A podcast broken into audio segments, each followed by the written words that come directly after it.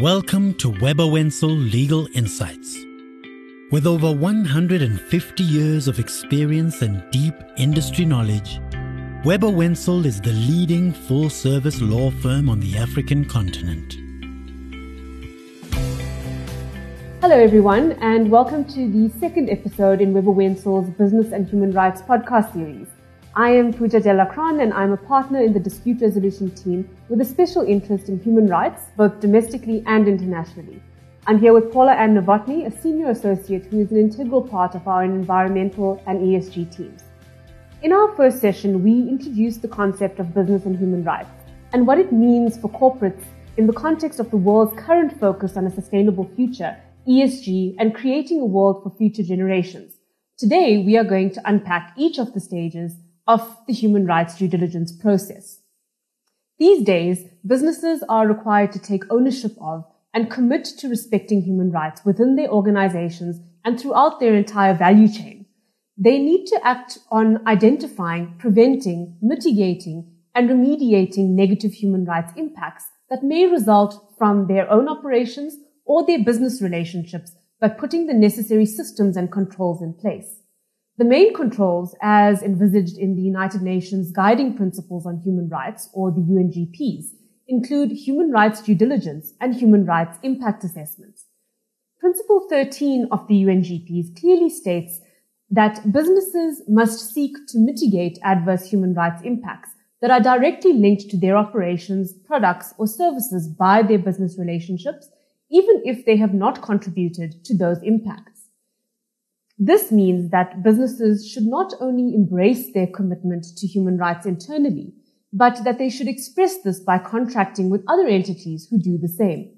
Importantly, business relationships are defined very broadly in the UNGPs, and it includes the organization's business partners, entities in its broader value chain, being indirect business relationships, and any other non-state or state entities directly linked to the business operations, products, or services. Paula, can you take us through the concept of a human rights due diligence and a human rights impact assessment and what they entail? Thanks, Pooja. Yes, sure. So, as mentioned in our previous episode, the UNGPs are what we know as the foundational framework which informs business and human rights. And the UNGPs set the actual expectations of states and of companies and how they are to prevent and address the negative impacts of human rights or on human rights from their business operations. To achieve this, the UNGPs require a few things of businesses. Firstly, they're required to avoid causing or contributing to adverse human rights impacts through their own activities and addressing those impacts when they occur.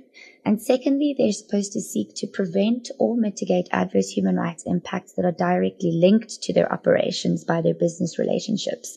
So this is even when they have not contributed to those impacts themselves.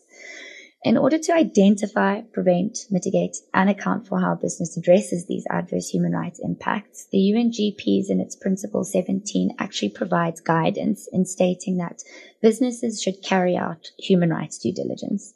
So this is where we have our first introduction to the concept of a human rights due diligence. But what is important to note at this stage is that a human rights DD is not a singular assessment at a particular point in time, as we know with our corporate risk-based due diligence. In the context of business and human rights, a human rights due diligence is actually considered to be an ongoing risk management process.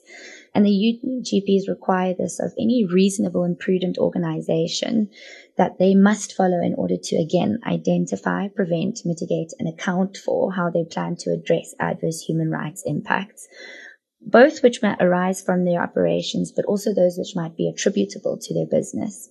Another important thing to note about human rights due diligence is that there is no uniform or one size fits all approach. A human rights DD must be tailored to each organization and it has to be considered within the context of your country, company, and project specific nuances. Uh, further guidance from the UNGPs in terms of what a human rights DD entails is that it comprises four key steps, which we'll go into today. The first is assessing your actual and potential human rights impacts. So this is the human rights impact assessment or the HRIA that you mentioned earlier, Pooja. The second step is integrating and acting on the findings of that HRIA. The third is tracking your company's responses to the impacts that were identified during that process. And finally, it is communicating to affected stakeholders and the public in general about how those impacts are being or will be addressed. Now, Pooja, the first step, which is the human rights impact assessment, is quite critical and nuanced. Maybe you can take us through how a business would actually go about doing that assessment. Absolutely, Paula. Principle 18 of the UNGPs informs the requirements for a human rights impact assessment. And it provides that in order to gauge human rights risks, business enterprises should identify and assess any actual or potential adverse human rights impacts with which they may be involved, either through their own activities or as a result of their business relationships. Now, this process should firstly draw on internal and or independent external human rights expertise and secondly, involve meaningful consultation with potentially affected groups and other relevant stakeholders as appropriate to the size of the business enterprise and, and also the nature and context of the operation itself. Now, the purpose of a human rights impact assessment is to understand the specific human rights impacts on a specific people or rights holders given a specific context of operations and in particular paying attention to human rights impacts on individuals from groups or populations that may be at a heightened risk of vulnerability or marginalization. Now, because human rights situations are dynamic, assessments of human rights impacts should be undertaken at a regular interval. Now, prior to, uh, this would be prior to a new activity or relationship, prior to major decisions or changes in the operations, for example, market entry, product launch, policy change or wider changes within the business or to the business itself in response to or in anticipation of changes to the operating environment. For example, um, rising social tensions and periodically throughout the life of an activity or relationship. To enable businesses to assess their human rights impact accurately, they should seek to understand the concerns of particularly um, or potentially affected stakeholders by consulting them directly and in a manner that takes into account language and other potential barriers to effective engagement. And in situations where such consultation is not possible, companies should consider reasonable alternatives such as consulting credible, independent expert resources, including human rights defenders and others from civil society. Now, with the purpose and context of human rights assessments in mind, how does such an assessment actually play out, Paula, from your experience and expertise? So again, there is no standard or one size fits all approach to human rights impact assessment, but there are a few key building blocks um, or components to an HRIA. The first is typically an assessment of your institutional frameworks at an international level, as well as the legal frameworks at a local or country level that govern human rights. This assessment or this stage of the assessment would inform the baseline in terms of where your obligations lie to respect fundamental human rights. After this, you would then typically establish your country, company, and project profiles to ascertain what we call the zone of influence. And this, all this means is that this is the area or the context within which your operation either has or can have material human rights impacts or can influence human rights impacts.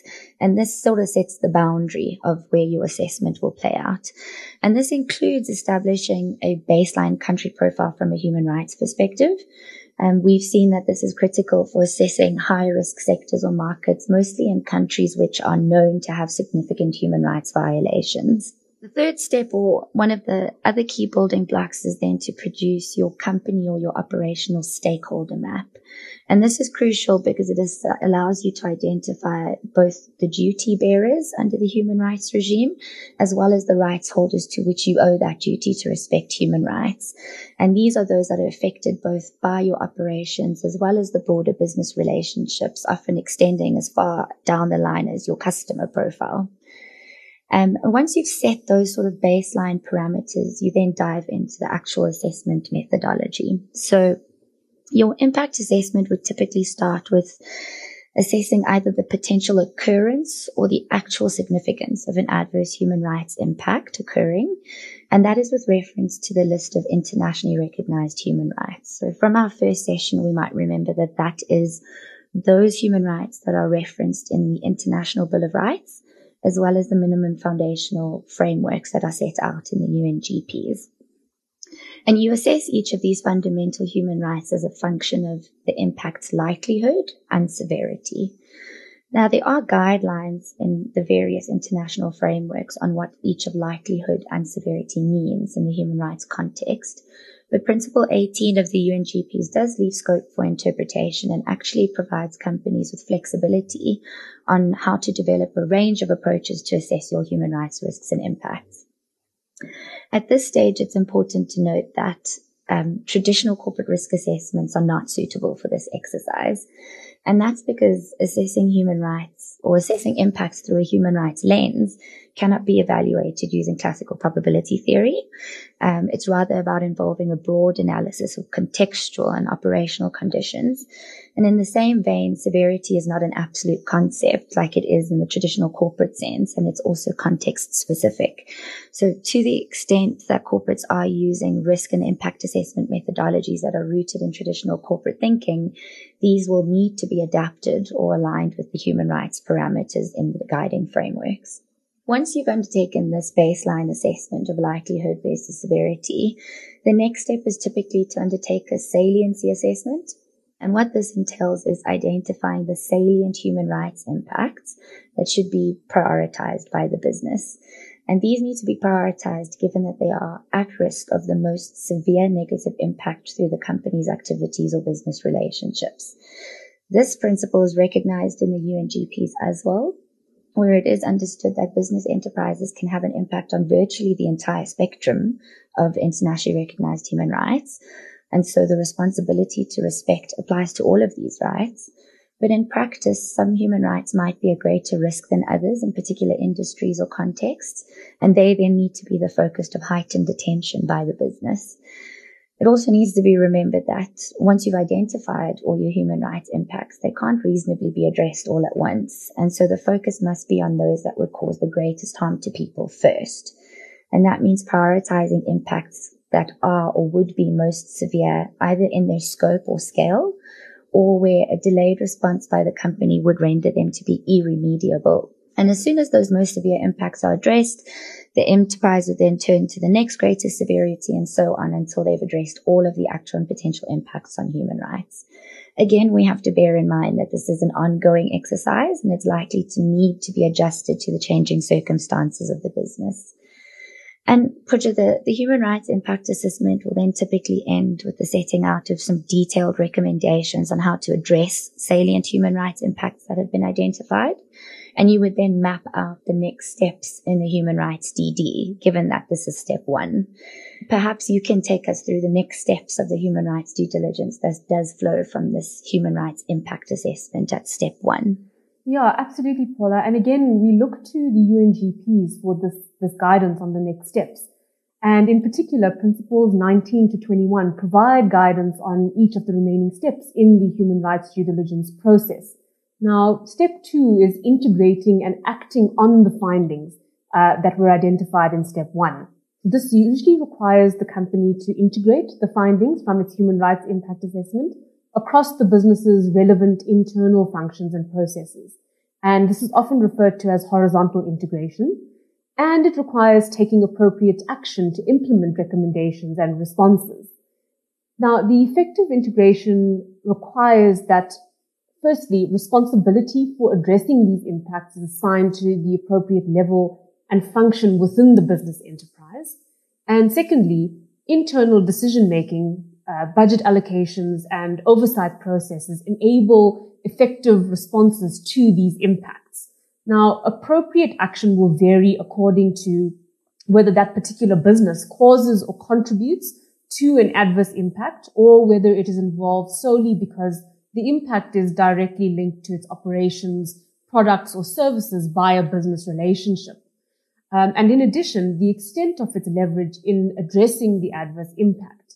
Now, leverage is an important concept as it's considered to exist where the company has the ability to affect change in the wrongful practices of another entity that causes harm.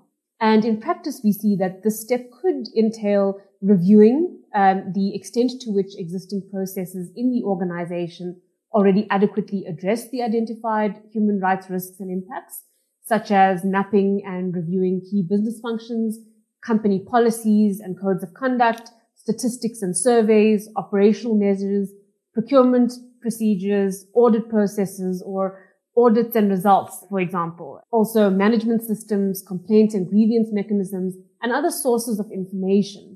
And then identifying gaps and areas for improvement. When you look at all of that in totality, step three then covers monitoring and evaluation. And that means tracking the company's responses to its identified human rights risks and the effectiveness of these responses. This supports the understanding that a human rights due diligence is a multi-stage and not a singular process. And tracking will generally require the company to establish appropriate performance indicators and draw on feedback from internal and external sources, including the affected stakeholders.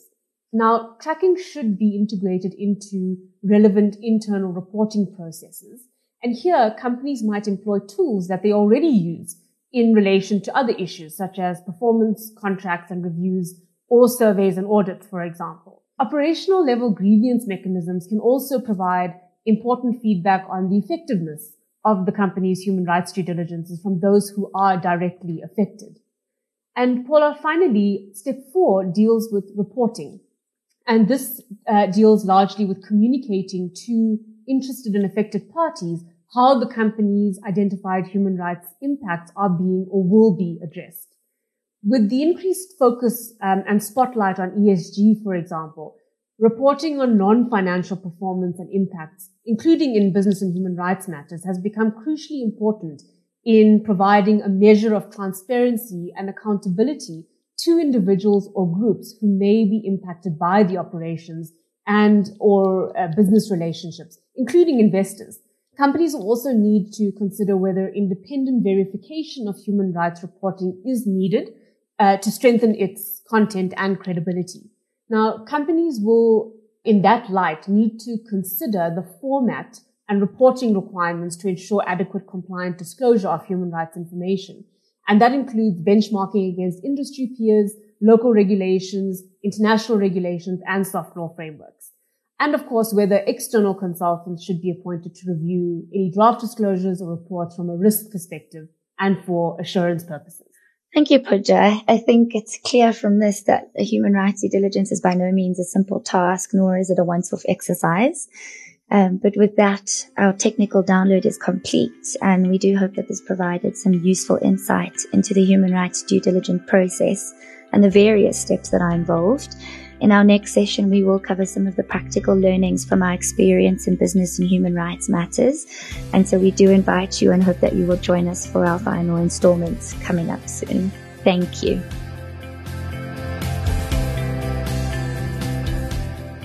You have been listening to Webber Wentzel Legal Insights. You can find and subscribe to the podcast on all major platforms. For more expert legal insights and updates, visit webberwentzel.com.